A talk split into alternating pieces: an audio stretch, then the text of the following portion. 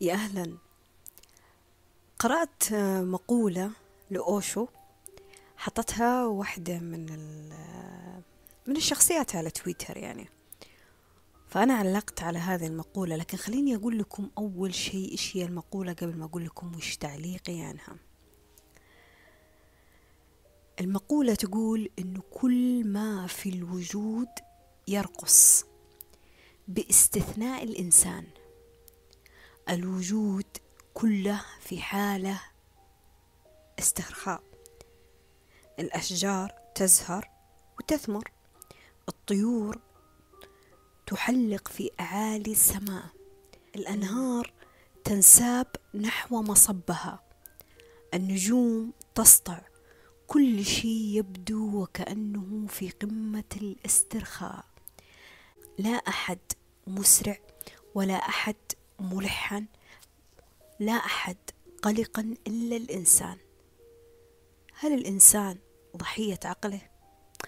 هنا أوشو يتساءل إنه يا هل ترى إنه كل شيء قدامه جميل ليش الإنسان هو ضحية عقله؟ عشان كذا هو الإنسان مو جالس يتراقص في هذا الوجود خلوني أقول لكم رأيي بشكل شخصي في العمق في العمق والصورة الظاهرية للأشياء من قدامنا دائما تكون جميلة. طبعا ولله حكمة في إظهار الجمال فيها. يعني أنت دائما بتشوف الله جمال الثلج وجمال المطر وجمال الطير وألوان الطير وتعدد الزهور والنباتات واختلاف الحيوانات. في الظاهر بتشوف جمال تفاصيل الأشياء من حولك. النجم والقمر والشمس والليل والنهار والهواء البارد والهواء الحار. بظواهر الأشياء أنت راح تطلب عطر ولا راح تشتري عطر وتبخ الله ريحة العطر حلوة جميل لكن بأدق التفاصيل الأشياء الداخلية أنت ما تدري عنها أو ما تدري إيش خلف هذه الموجة الظاهرة اللي قدامك بهذا الجمال.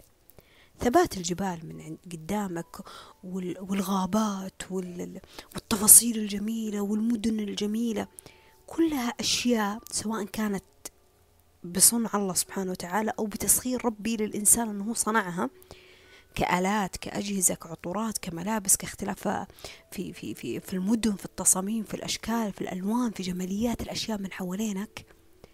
كله جمال ظاهري كله جمال ظاهري. دائما الإنسان يشوف كل شيء جميل وممتلئ قدامه. يعني انت راح تروح غابة الله إيش الحيوانات الجميلة هذه؟ إيش الزهور؟ إيش الخضار هذا؟ إيش المكان النظيف هذا؟ لكن في عمق الشيء للصورة الظاهرية الإنسان يكون غافل عنها غير مدرك لها. فهنا تجي نتيجة الأشياء اللي الإنسان أحيانا يحارب فيها الإنسان نفسه. أنت كيف بديت من الصفر؟ لا أنت أكيد اشتغلت من فلوس البابا. أو من فلوس الماما أو جاك ورث وعلى أساسه أنت صرت غني وعلى أساسه أنت فتحت هذه المشاريع. يجي الإنسان يقيس بمحدوديته الشيء الظاهري. بمحدوديته الشيء الظاهري. أتذكر في حوار لمسلسل أنا أعيش في جلباب أبي حقت نور الشريف. واحد يعني الله يرحمه ويغفر له واحد من أجمل المسلسلات اللي شفتها. يعني دراما عربية مصرية عدتها ستمية ألف مرة ولا مليت منها. في حوار في حوار كان بين عبد الوهاب وبين زوج أخته. كان إنه عبد الوهاب عنده مشاكل مع أبوه. يعني يبغى يبني نفسه من الصفر بدون ما يستعين من أبوه بدون ما يطلب مساعدة من أبوه بدون ما يشتغل عند أبوه. أبوه يعتبر شخص من الشخصيات الأغنياء في البلد اللي عافر إلى ما وصل لمستوى غنى عالي. فهو عنده مشكلة مع أبوه. يعني هي أصلا المسلسل تتكلم على كذا أنه الإنسان هذا الإنسان عنده مشاكل مع أبوه. فكان يتحاور مع زوج أخته فقال له زوج أخته يعني ما فيها شيء لو أنك أنت اشتغلت عند أبوك وأخذت راتب جمعت هذا من الراتب هذا وبعدين فتحت مشروعك أو إنك طلبت سلفة من أبوك وسلفة من البنك وعلى أساس أنت بديت المشروع اللي أنت تبغى تسويه.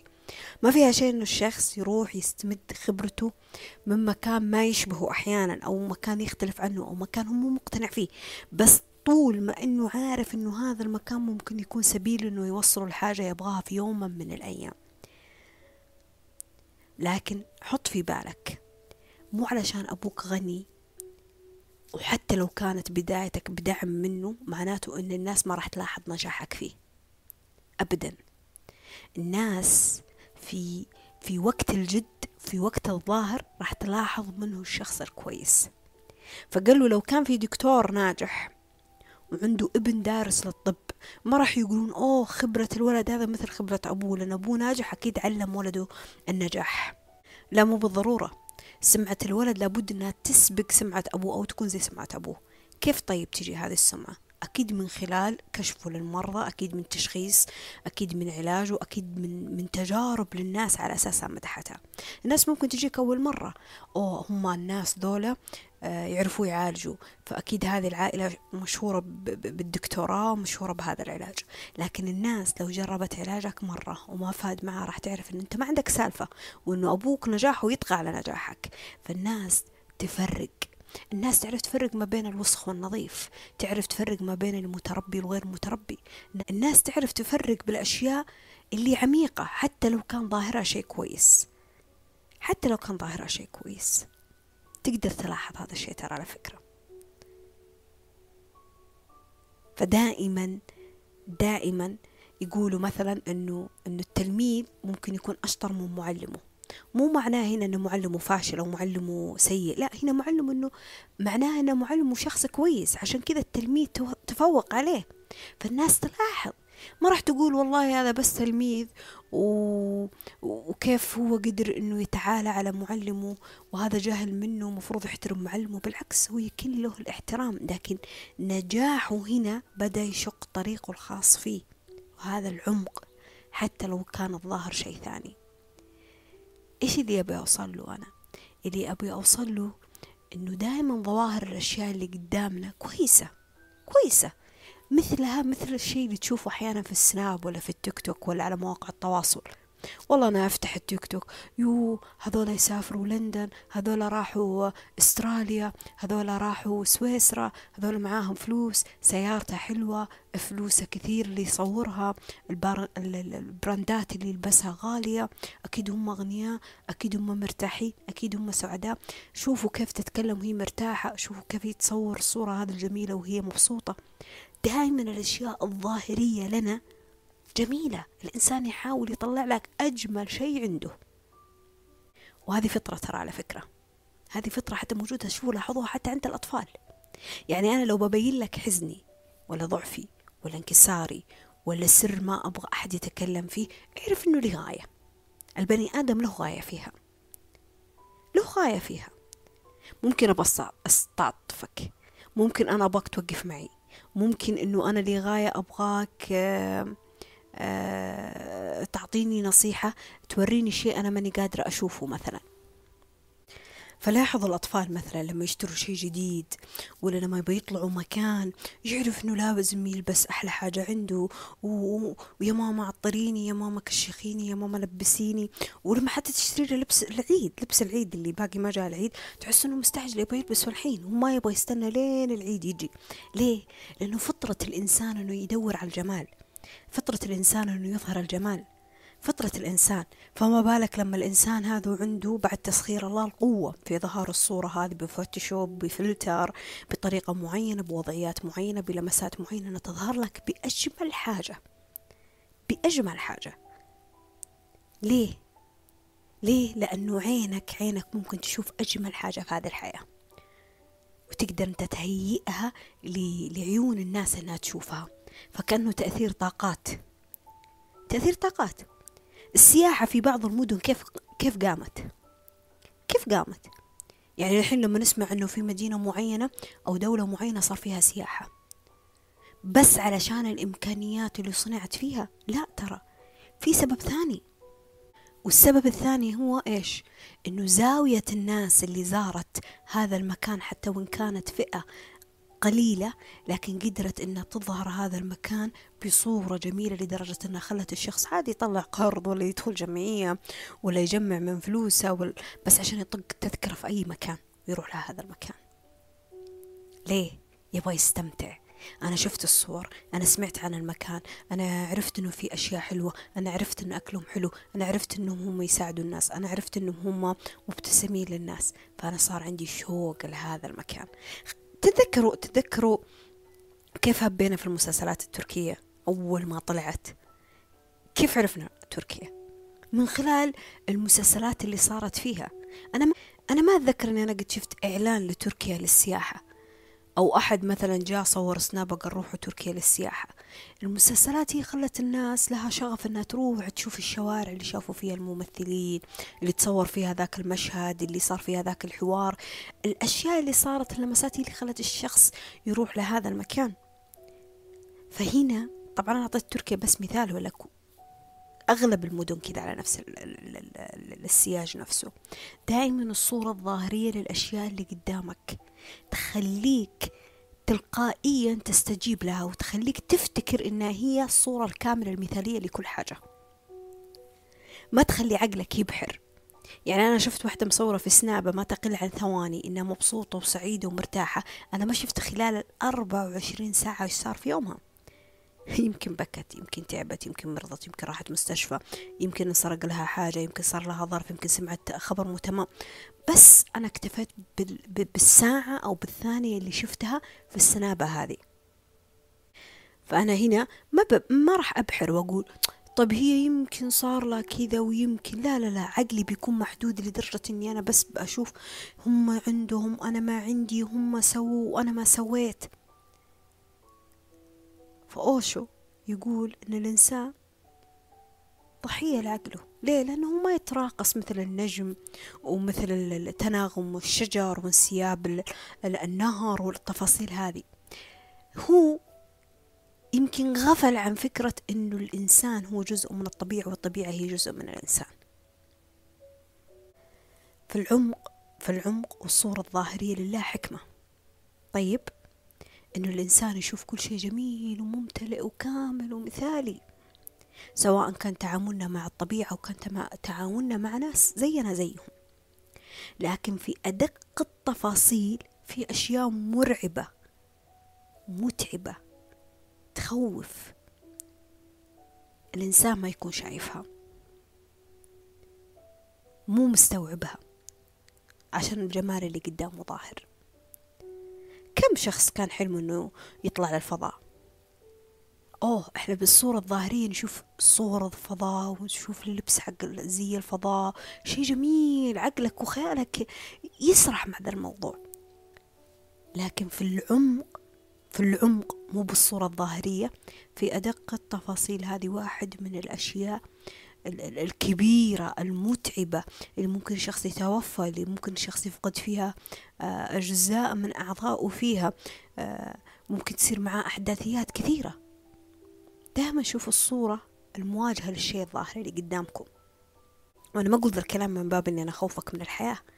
لا أنا أقول هذا الكلام من باب إنه هذه الجماليات الظاهرية في عمقها أشياء ممكن تكون نقوش. ممكن تكون خدوش ممكن تكون مكسورة ممكن تذبل ممكن تتقلب ممكن تنصهر عشان تطلعك بهذا الجمال. أول كنا نقول اللي ينكسر ما يتصلح اللي ينكسر هو اللي بيفتح لك باب للتصليح. كنا نقول إنه باب النجار مخلوع إي باب النجار مخلوع. بس هذا النجار قدر يصلح أبواب كثيرة كثيرة جدا. فممكن هو لأنه ممتلك لهذه الحرفة يمكن هو يشوف بظاهرية الموضوع أنه مو بحاجة لإصلاح هذا الباب. كنا نقول إن الأشياء إذا انكسرت ما ترجع زي ما كانت. بينما انكسارها ممكن يخرج منها شيء جميل. زيها زي اللؤلؤ كذا لما يطلعونه من أعماق البحر وجهد وتعب و و و إلى آخره. إحنا نشوف آخر شيء اللؤلؤة الله قديش هي جميلة. لكن ننسى إنه إنه عشان تطلع لنا في الصورة الظاهرية صارت أصلا تراتيب كثير عشان تطلع لك كذا. أيام وليالي وسهر ودق وحفر وأذية وتعب عشان بس تطلع لك في الصورة الظاهرية. الله شيء جميل. استوعب حتى حتى في طقوس السنة. لاحظ عشان يتعدل الجو إيش ممكن يصير ممكن يصير في غبار وتراب وفي ناس تمرض وناس تتعب وناس تتحسس. صح؟ حتى شوف الثلج حتى لو على جماله في ناس ممكن تتأذى منه. إحنا نشوفه ظاهريا. الله شيء جميل. ينزل ويتساقط في هذه الدولة أو في هذا المكان. لكن في عمق الصورة في دول وفي ناس وفي مدن تتأذى منه. في تتعطل مدارس تتعطل دوامات ينقطع كهرب ما تقدر تطلع من بيوتها ناس تمرض ناس تتعب ناس تموت حتى. الشجرة الشجرة اللي يربون نباتات يعرفون ذا الشيء. انها ممكن تذبل ممكن تتساقط ممكن تموت ممكن تجف ممكن تثمر. ممكن ما تثمر ممكن يصير فيها حاجة فلانية. فدائما الإنسان أحيانا يركز على الشيء الظاهري لكن ينسى عمق تفاصيل الشيء. عشان يصير دائما تحس إنه ممزوج ما بين تقلبات الأشياء اللي فيه. مي كلها دائما حلوة. هي ممكن تكون سيئة ممكن تكون بشعة ممكن تخوف حتى. الإنسان مو ضحية لعقله. الإنسان ينسى أنه هو سمفونية المتعة والحزن مزيج من تراقص الأشياء اللي موجودة حوله. ينسى أنه روحه روحه روحه تتراقص طول الوقت طول الوقت. مو بس لما تضحك وتفرح لا ترى حتى لما تبكي وتحزن وتتضايق. لأنه نفس العين هي اللي تنزل دمعة فرح هي نفس العين اللي تنزل دمعة حزن. ونفس خفقان ودقات القلب اللي اللي بخبر حلو هي نفس الخفقان اللي ترعبك لما تبغى تروح تدخل اختبار ولا خايف من مقابلة معينة. الإذن اللي تسمع شيء جيد هي نفس الإذن اللي تسمع شيء سيء. صح ولا لا؟ فمشكلة الإنسان إنه ظلم نفسه بحاجة بسيطة بس تدري وش هي؟ ظلم نفسه إنه ركز في حاجة واحدة بس وحطها في كفة واحدة. ونسى إنه الإنسان هو عبارة عن اتزان لكفتين في حياته. بين الظلام وبين النور وبين العسر وبين اليسر وبين ال... بين التحدي وبين الاستسلام وبين القبول وبين الرفض. هذه مزيج من تفاصيل موجودة في حياته. مشكلة الإنسان إنه انحصر تفكيره إنه يبغى بس السعادة. بس أنا لازم أدور كيف أنا أكون سعيد. كيف ما كانت متعة مؤقتة دائمة اللي هي. فعشان كذا ترى في بعض الناس تحط له خطط لبعد ستين سنة. خمس, خمس سنوات عشر سنوات. ليه؟ يبغى يعرف إنه عمره مو جالس يروح عباء منثورة. يبغى يعرف إنه في سعادة جالسة تنتظره هناك. وفي ناس جالسة تسوي أي شيء ممكن يعطيها سعادة أو أو أو, أو فرح مؤقت حتى لو كان بطريق غلط لأنه مو دائما الحياة عبارة عن غلط الحياة عبارة عن غلط وصح. وحق وباطل وحرام وحلال. ومفهوم هذه الكلمات اللي أنا قلتها تختلف من شخص إلى آخر تختلف ببيئته بنشأته بتربيته. بدينه بعاداته بتقاليده بمجتمعه. بتعدد حتى مذاهبه. أي نعم ممكن أنا وأنت نفس الدين لكن مذهبي عن مذهبك يختلف في عادات كثيرة بين الحلال والحرام والصح والغلط. حلالك عند شخص ثاني هو حرام وحرامك عند شخص ثاني حلال. ولا تقدر الإنسان تحطه على مستقيم واحد وتقول لابد أن يبحث عن السعادة في هذا الطريق الوحيد. لا ما تقدر. لأنه ما في حقيقة مطلقة وثبات شيء لشيء واحد موجود في هذه الأرض. وأنا لما أحصر تفكيري بس على الوفرة والسعادة والفرح والسرور والتجلي والتوكيدات وبس أبغى التطوير وأبغى التغيير وأبغى أكون أفضل وأبغى أحسن. كأني أقول إنه ما في أي أحقية للحزن وللخوف وللغضب وللدموع وللتوتر. والأفكار السوداوية واللي مزاجية ومالك خلق وللتناقض وللضعف وللغلط أنها تكون في صحيفة حياتي. ربي يقول لك الذين أسرفوا على أنفسهم أسرف على نفسه. الإسراف هنا بيش أسرف على نفسه بفعل الخير أسرف على نفسه بفعل الغلط. دائما باب التوبة مفتوح لهم لهذا الغلط. باب التصحيح مفتوح لهم دائما. ليه؟ لأنه ظواهر الأشياء مهي بس في تركيزها في شيء واحد. ليه؟ لأنه ظواهر الأشياء مهي بتركيزها بشيء واحد. هذا أحسن وهذا أفضل وهذا مثالي وهذا كامل وهذا غني وهذا عنده وهذا ما عنده. وصارت الحياة بعض الأحيان ببعض بعض الفئة من الناس تفكيرهم بشع لدرجة أنهم ظلموا أنفسهم في هذا الشيء. أمرضوا أنفسهم من كثر ما يفكرون كيف يوفرون الحياة الكريمة لهم. لا البيت صار يرضي لا الوظيفة ترضي لا الفلوس ترضي لا الأكل يرضي لا العلاقات ترضي لا الماديات ترضي لا التطور يرضي لا الإمكانيات ترضي لا التساهيل في الحياة ترضي. إيش اللي يرضيك؟ إيش اللي يرضيك؟ حتى الأشياء لما تجينا على طبقة من ذهب بسهولة بيسر لاحظ الإنسان مو كل الناس طبعا لكن بعض من الناس لاحظ كيف يناقض نفسه. لازم يشك فيها ولازم يحط فيها ألف ستمائة عيب وعلة. لا كيف هذا الشيء كامل ومثالي ويجيني أنا كذا على طول. يحس إنه إنه سياسة المشقة والتعب هي جزء من حياته. أوكي. إذا كانت سياسة التعب والمشقة هي جزء من حياتك فسياسة السهولة واليسر والتمكين هي جزء من حياتك. العظيم ما أكذب عليكم قبل فترة صار بيني وبين شخصية معروفة حوار. طبعا هذه الشخصية لها في مجال تطوير الذات وإعطاء استشارات ودورات بمبالغ معينة يعني لدرجة أنه عنده مركز وفاتح مكان وكذا يعني. فأنا قد حضرت عنده أكثر من كورس يعني. هذا الشخص أحيانا أنا أدخل في نقاش معاه يعني لما أبغى أتساءل عن حاجة معينة أو لما يحط حاجة تهز معتقد عندي فأبدأ أنا أتناقش أبغى أعرف ليش قال هذا الكلام وأنا مقتنعة فيه كذا. فحط صورة حلو؟ آه كتب فيها أنه الواقع غير منطقي والمنطق غير قابل للتطبيق على أرض الواقع. في نفس الوقت قال لك أنه الأمل وهم. يعطيك مخدر عشان تقنع نفسك بالراحة المؤقتة. أنا هنا قلت كيف؟ يعني مهما كان المنطق صح غلط ومهما الإنسان كان عنده أمل فإنه أمله وهم مخدر بس لا أقل ولا أكثر. أنا سألته قلت له كيف يعني؟ يعني كل كلام التحفيز والصح إلى آخره من تطوير ومن تغيير ومن الطاقة الفلانية ومن التوكيد ومن ومن إلى آخره. كلها أشياء غير قابلة للواقع أنها تتطبق لأنها منطقية وبديهية فهي ما راح تصير لأن هي مفروض الصح اللي يصير فهي ما راح تصير رجعت مرة ثانية كتبت له يعني الأصل في المشاعر هي المعاناة؟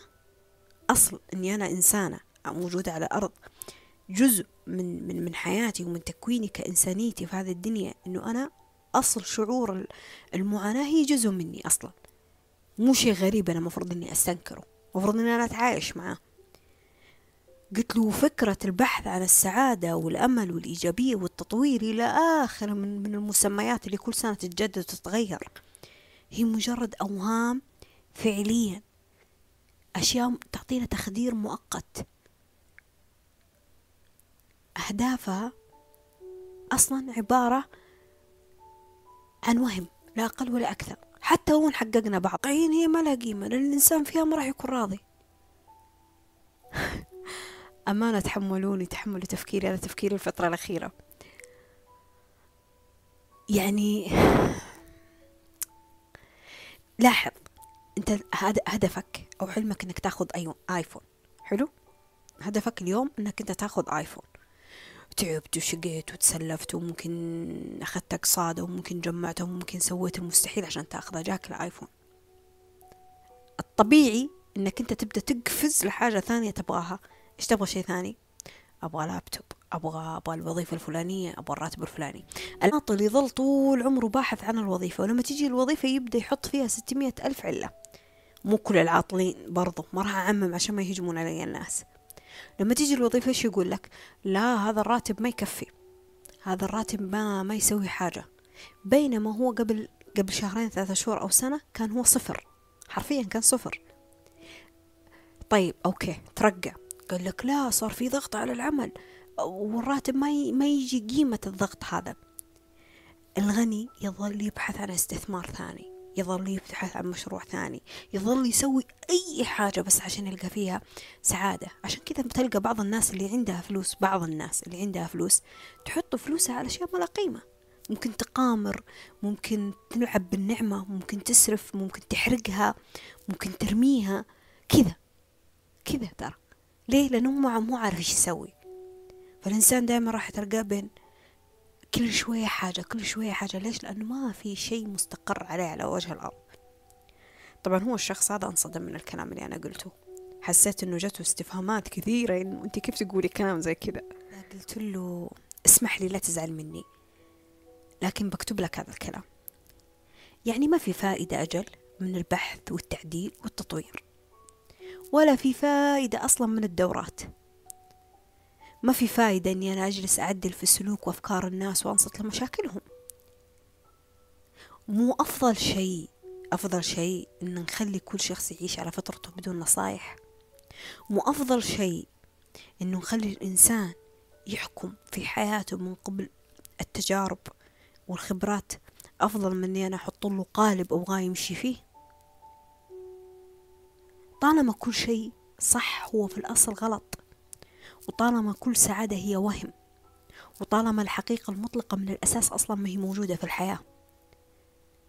شكلنا عشنا طوال حياتنا نعطي أنفسنا مشاعر مؤقتة حلوة بس عشان نستمر ونعيش في هذه الحياة. والله ما أخفيكم كنت أتمنى أنه يعطيني أي رد على هذا الكلام. لو يقول لي كلامك فاطمة غير صحيح. كنت أتمنى بس أنه يناقشني على الكلام هذا. قال لي كلامك عميق لكن هذا هو الصح. كنت أتمنى أنه يبحر معي في النقاش أنه يعدل هذا التفكير اللي بديت أوصل له في اللحظات الأخيرة. اسمعوني أنا هنا ماني جالسة أقول إنه الإنسان ما. ما ينصح وإن الإنسان ما يساعد أحد وإن الإنسان ما يتغير وما يتطور وما ومن آخره. لا لا لا لا لا. بالعكس أنا كل دورة دخلتها أو كل خبرة أخذتها في حياتي سواء كانت بألم بفرح بضربة بصدمة بالعكس هي اللي ساعدتني أنضج. هي اللي خلتني أنا أقدر أتكلم وأنتوا الحين تسمعوني. لكن فكرة الاستعباد الإنسان على طريق معين يمشي فيه هذا اللي أنا عندي مشكلة فيها. يعني أجي أقول لك والله باب الغنى ما يجي إلا إذا أنت مثلا دخلت دورتي أو إذا أنت سويت هذا الخط المعين. أنت ما عندك أهداف ما عندك هواية أو أنت ما لك قيمة في الحياة. انت انسانة ما, ما, ما أمية ما تقرين ما تكتبين؟ أو انت ما تقدرين تفتحين بيت أو ما تقدرين تكوني ناجحة بالمجتمع لما أحط الإنسان في قالب معين لازم يكون فيه. عشان تكون سعيد لازم يكون عندك الرصيد الفلاني. عشان تكون ثري لازم تكون ممتلك هذه الأشياء. عشان تكون عبقري لازم تكون حاصل على على الشهادة الفلانية. لا أحط الإنسان في قوالب قوالب قوالب قوالب قوالب خارجية. أنت مين؟ أنت مين؟ ويجي هذا السؤال اللي يخلي بعض من الناس تدخل في اكتئاب ولا أمراض نفسية ولا تنتحر لا قدر الله أو أو يضطرب أو يدمن على أشياء ما هي تمام ليه؟ لأنه ضايع تايه يوصل لمرحلة يقول طيب جبت أطفال تزوجت سافرت أمتلكت فلوس طيب آه سويت فعلت نطيت من فوق الطيارة سويت وفعلت طيب وبعدين أنا أنا مين بعدين إيش بيصير أنا مين؟ يظل عنده تساؤل تساؤل تساؤل. يقول يحس إني أنا ما سويت حاجة أنا أحس إني فاشل أنا أحس إني تعبان أنا أحس إني طفشت من الحياة. تلقى بعضهم خلاص يوصل لمرحلة يتبرع بكل جهد السنين كاملة لمكان معين وهو لسه ما مات. ليه؟ لأنه يحس إنه في شيء ناقص في حياته ما أكتمل. لأنه أفتكر إنه القوالب هذه هي اللي بتعطيه المثالية والكمال. بينما نقصك هو اتزان وكمال أصلا. الله الله أنا حبيتني والله حبيت تفكيري. مشكلتك إنه اليوم عشان تكون سعيد ولا مبسوط ولا مرتاح ولا عشان تكون غني أو ثري لازم كذا تحط قوالب قدامك. الثري اللي ماشي الفلاني والسعيد اللي يروح المكان الفلاني والمثقف هو اللي سوى الشيء الفلاني. لا ترى على فكرة في مثقفين ما يقرون كتب. مثقف يمكن يقرأ القرآن بس. طيب هذا كان مسلم يعني يقرأ القرآن بس؟ وعادي يمكن يسمع بودكاست ممكن يسمع يوتيوب ممكن إنه يطلع على أشياء كثيرة ممكن من الناس اللي محب للسفر ومتبع شايف ثقافات مندمج مع حضارات. فتجلس معاه تحس إنه إنه ناضج وكبير وعاش في الحياة وهو ممكن تجاربه بسيطة لكن عمق الأشياء اللي صارت في حياته خلته كذا. انحصار الأشياء على أشياء معينة ما تجي. زي انحصار كوب القهوة على قراءة كتاب. لا ما يجي ترى مو بالضرورة. مو كل الناس عند تساقط المطر تفرح. أنا شخصيا أعرف ناس عند تساقط المطر تغضب تزعل تبكي تتذمر تنام. ما تطلع من البيت حتى. مو كل إنسان ترى يحب الأطفال. في ناس تكره أصواتهم وتكره ضجتهم وتكره وجودهم. كذا طبيعة الإنسان. مثالية قوالب الأشياء أني أنا أحطها قدامي على خط ونمط ومستقيم واحد. هذه فوضى هذا شيء متعب. دايما أفهم إنه ملذات الحياة هي مزيج من الفرح ومن الحزن ومن الظلام ومن النور ومن الضعف ومن القوة. إنه التحدي والتوقف والاستسلام والقبول والرفض. هذه جزء أصلا. هذه جزء إحنا بعض منا عشان ما نستخدم لغة التعميم ذم اللي فشل بحاجة معينة. واللي نجح بحاجة معينة من حاجة من من من من, من خطوة واحدة مجد وصفق له. بينما اللي غلط ممكن يطلع أفضل ممن كان عليه قبل ما يجرب الشيء نفسه. فعشان كذا انزرع في بعض من الناس مخاوف. أنا خاف أتفشل أنا خاف أنفضح أنا خاف الناس تضحك علي أنا خاف الناس ما تتقبلني أنا أنا أخاف إني أنا ما أنجح في ذا الشيء طيب خلك ما تنجح. وخلك تفشل وخلك وخلك وخلك. وبعدين؟ خلني أعترف لكم اعتراف يعني. يعني أنا في في في المتوسط في واحدة من السنوات أنا عدتها كاملة. أو المتوسط أقول ذا الكلام وأنا خجلانة منه ولا؟ لا. كنت أكره مادة الإنجليزي. عشان كذا أنا أحس عندي مشكلة مع الإنجليزي للآن شوية. كنت أكرهها. وما أدري هي صراحة الشخصية اللي كانت تدرسني يعني ما ما حببتني في المادة أو ما أدري. في يوم من الأيام رسبت عدت سنة كاملة فيها. اليوم أنا أتكلم معك أنا عندي بكالوريوس إدارة أعمال تخصص إدارة. طيب وباحث عن عمل. وعندي دورات وعندي شهادات وعندي وعندي. أعتبر فاشلة. ماني فاشلة. تجربة وصارت حتى وأنا أخذت من عمري وإذا أخذت من عمري يعني. الفكرة دائما مو بالسيئة الفكرة بعد السيئة إيش يصير؟ الفكرة دائما مو بالحسنة الفكرة بعد الحسنة هذه إيش ممكن يصير؟ الناس لما تبدأ توصل للهدف تتباطأ. ليه؟ لأنه ما يعرف إيش يسوي بعدين. يحس إنه تايه. أوه إيش بيصير بعدين فاطمة؟ أنا إذا حققت وما عندي خطة ما عندي حاجة ثانية أسوي. إيه ولا إنك أنت تبرمجت على كذا إنه لازم تمشي على خطة معينة وطريق معين وهدف معين ولازم تكون كذا.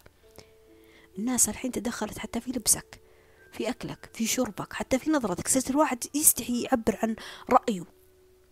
رأيه. رأيه في الشيء الفلاني أنا أقول لك ماني متقبل فكرة هذا الشخص أو ما يعجبني محتوى هذا الشخص. أنا أخجل إني أنا أقول الكلام. ليه؟ لأنه كثير من الفئة اللي أنا أحبهم يحبونه فأنا لازم أحبهم من حبه. يا فوضى. يا فوضى. الحياة الحياة أصل المثالية والكمال فيها أنه جزء من كينونتك فيها. إنك تكون ما بين ذنب ومعصية وذنب وتوبة وذنب وتوبة إلى ما الله ياخذ أمانته اليوم ممكن تطيح وتتعب بكرة ممكن تقوم بصحتك وعافيتك. بكرة أنت بصحتك وبعافيتك ممكن تطيح. لا كرسي دام لأحد ولا منصب دام لأحد ولا عائلة دامت لأحد ولا مال دام لأحد ولا نفوذ دام على أحد ولا مكان دام لأحد. حتى القرارات والاختيارات والأوضاع من حياتك تظل في طي الذكريات في كل مرة تتحدث فيها الحياة. الأرض بنفسها تجدد نفسها. رمضان السنة هذه أنا أنا دحين الحين في 22 تسعة في رمضان. طيب والساعة ثلاثة ونص في الليل جالسة أسجل لكم هذا المقطع. ومشغلة قدامي الدفاية. السنة اللي فاتت زي ذا الوقت أنا حرانة. الجو حر ومشغلة مكيف على البارد. الأرض نفسها تجدد نفسها. فما بالك الإنسان. الحين يقول لك سنة سنتين تقريبا وراح يجي رمضان شتاء شتاء شتاء. أيوة هي كذا الحياة. فما بالك في الإنسان. إذا القمر اكتمال وهلال وخسوف وكسوف الأرض كذا. كيف أنا وأنت؟ يوم مبسوط يوم مالك خلق يوم زعلان يوم متضايق يوم ما زبطت الشيء يوم زبطته. أنا ماني جالسة أقول لك صفق لضعفك صفق لأغلاطك وصفق للأشياء دي وكن مبسوط فيها. لا. تفهم إنه وإن صارت أو هي جالسة تصير معك فهي جزء من كينون تحتاج في كل يوم أنت عايش فيه على هذا الأرض إنك تجاهد نفسك فيها وتكافح أيوة في عندي صوت كلب لأنه إحنا ساكنين في عي في كلاب. طبيعي. إيش أسوي يعني؟ لازم أجيب كاتم صوت و... الحياة أبسط من كذا والله. والله الحياة أبسط من كذا. على فكرة على فكرة. طبيعي إنه شعورك والفكرة اللي فيك تقفز بين فترة وفترة وما تستقر على وتيرة واحدة. وعدم استقرارها واختلاف الأشياء من حولك من بشر من كائنات حية من أحداثيات هذا اتزان وميزة. ما هو معناه ضعف؟ ثقافة القطيع هذه في بعض الأشياء لازم تتحرر منها. لأنها مو بالضرورة تكون صح. إيش اللي يريحك؟ هذا المهم. إيش اللي يسعدك؟ هذا المهم. بدون اتصال ارتباطه في أشياء كثيرة. يعني كل الأشياء هذه أثقلت الإنسان. خلته يستحي يبكي خلته يستحي يعبر خلته يستحي يعيش الحياة مثل ما هو يبغاها. يا أخي في ناس غيرت هندامة لبسها لأنها مستحية أنها تلبسها. وأحيانا تكون أشياء طبيعية. ترى أنا ما جالسة أتكلم عن أشياء العين تتقزز منها أو, أو الشيء ينفر منها الإنسان أشياء طبيعية. ليه؟ عشان في ناس زيها شافت إنه الشيء هذا غلط. شافت إنه شيء غلط. هي الروح إنك تعيش كل المشاعر والأفكار اللي تجيك بدون استقرار وثبات فيها. لأنه لا أنت الفكرة اللي تجي في دماغك واللي الله أعلم هي مبرمجة من وين أو أنت سحبها من فين أو شيطانك هيأ لك إياها ولا نفسك الأمارة بالسوء ساعدت فيها ولا نفس اللوامة تحب تذكرك في كل مرة عن الحماقة اللي صارت في يوم من الأيام. ولا أنت الشعور اللي تحس فيه بين فترة وفترة. ولا أنت الشعور. كلنا نغضب وكلنا نبكي وكلنا نحزن وكلنا نخاف وكلنا عندنا مصايب وكلنا عندنا مشاكل وعندنا كلنا كلنا عندنا أشياء في حياتنا أحيانا نسويها مجبرين. ما نبغاها بس إحنا مجبرين نسويها. لأنه ندري إن هذا لمصلحتنا إن إحنا نجاهد أنفسنا فيها ونسويها. مو دائما طاقتك حلوة تجاه كل شيء بتسويه. أنت تروح للنادي مبسوط وفرحان غيرك يروح للنادي يجر نفسه بالغصب بس عشان صحته ولا هو ما يبغى. بس هو عارف إنه راح يسأل عن هذا الروح فهو رايح. أنت حفظ القرآن معك يجي بسلاسة وسهولة. في بعضهم تحتاج يحتاج شهور وسنين عشان يوصل لمرحلة يحفظ فيها القرآن. يحتاج جهد. اللي تخلصه في شهر ممكن غيرك يخلصه في ست شهور. وهذا طبيعي. ليه؟ لأنه في اختلاف بالعقل بالطاقة بالقدرة بالإمكانية بالحدثيات كلها. كل نجاح هو نجاح خاص فيك. وكل فشل هو فشل خاص فيك. وكل صح وغلط هو خاص فيك. وأنا هنا ماني جالسة أقول إنه آه، حرية هذه المشاعر أو الأفكار هي عبارة عن تخبطات في الحياة. وممكن تخلي الإنسان يسوي أشياء الإنسان الثاني ما يتقبلها. لا أكيد الحياة فيها ضوابط. الدين يضبطك. التربية تضبط. القانون اللي أنت تعيش فيه في دولتك يضبطك. أشياء كثيرة تضبط الإنسان. اللي ما يبغى يضبط نفسه في أشياء كثيرة تضبطه. يعني حتى لو كانت الدين والتربية ما ضبطتك أكيد قانون المكان اللي أنت عايش فيه راح يضبطك. هذه هذه الحياة. بس.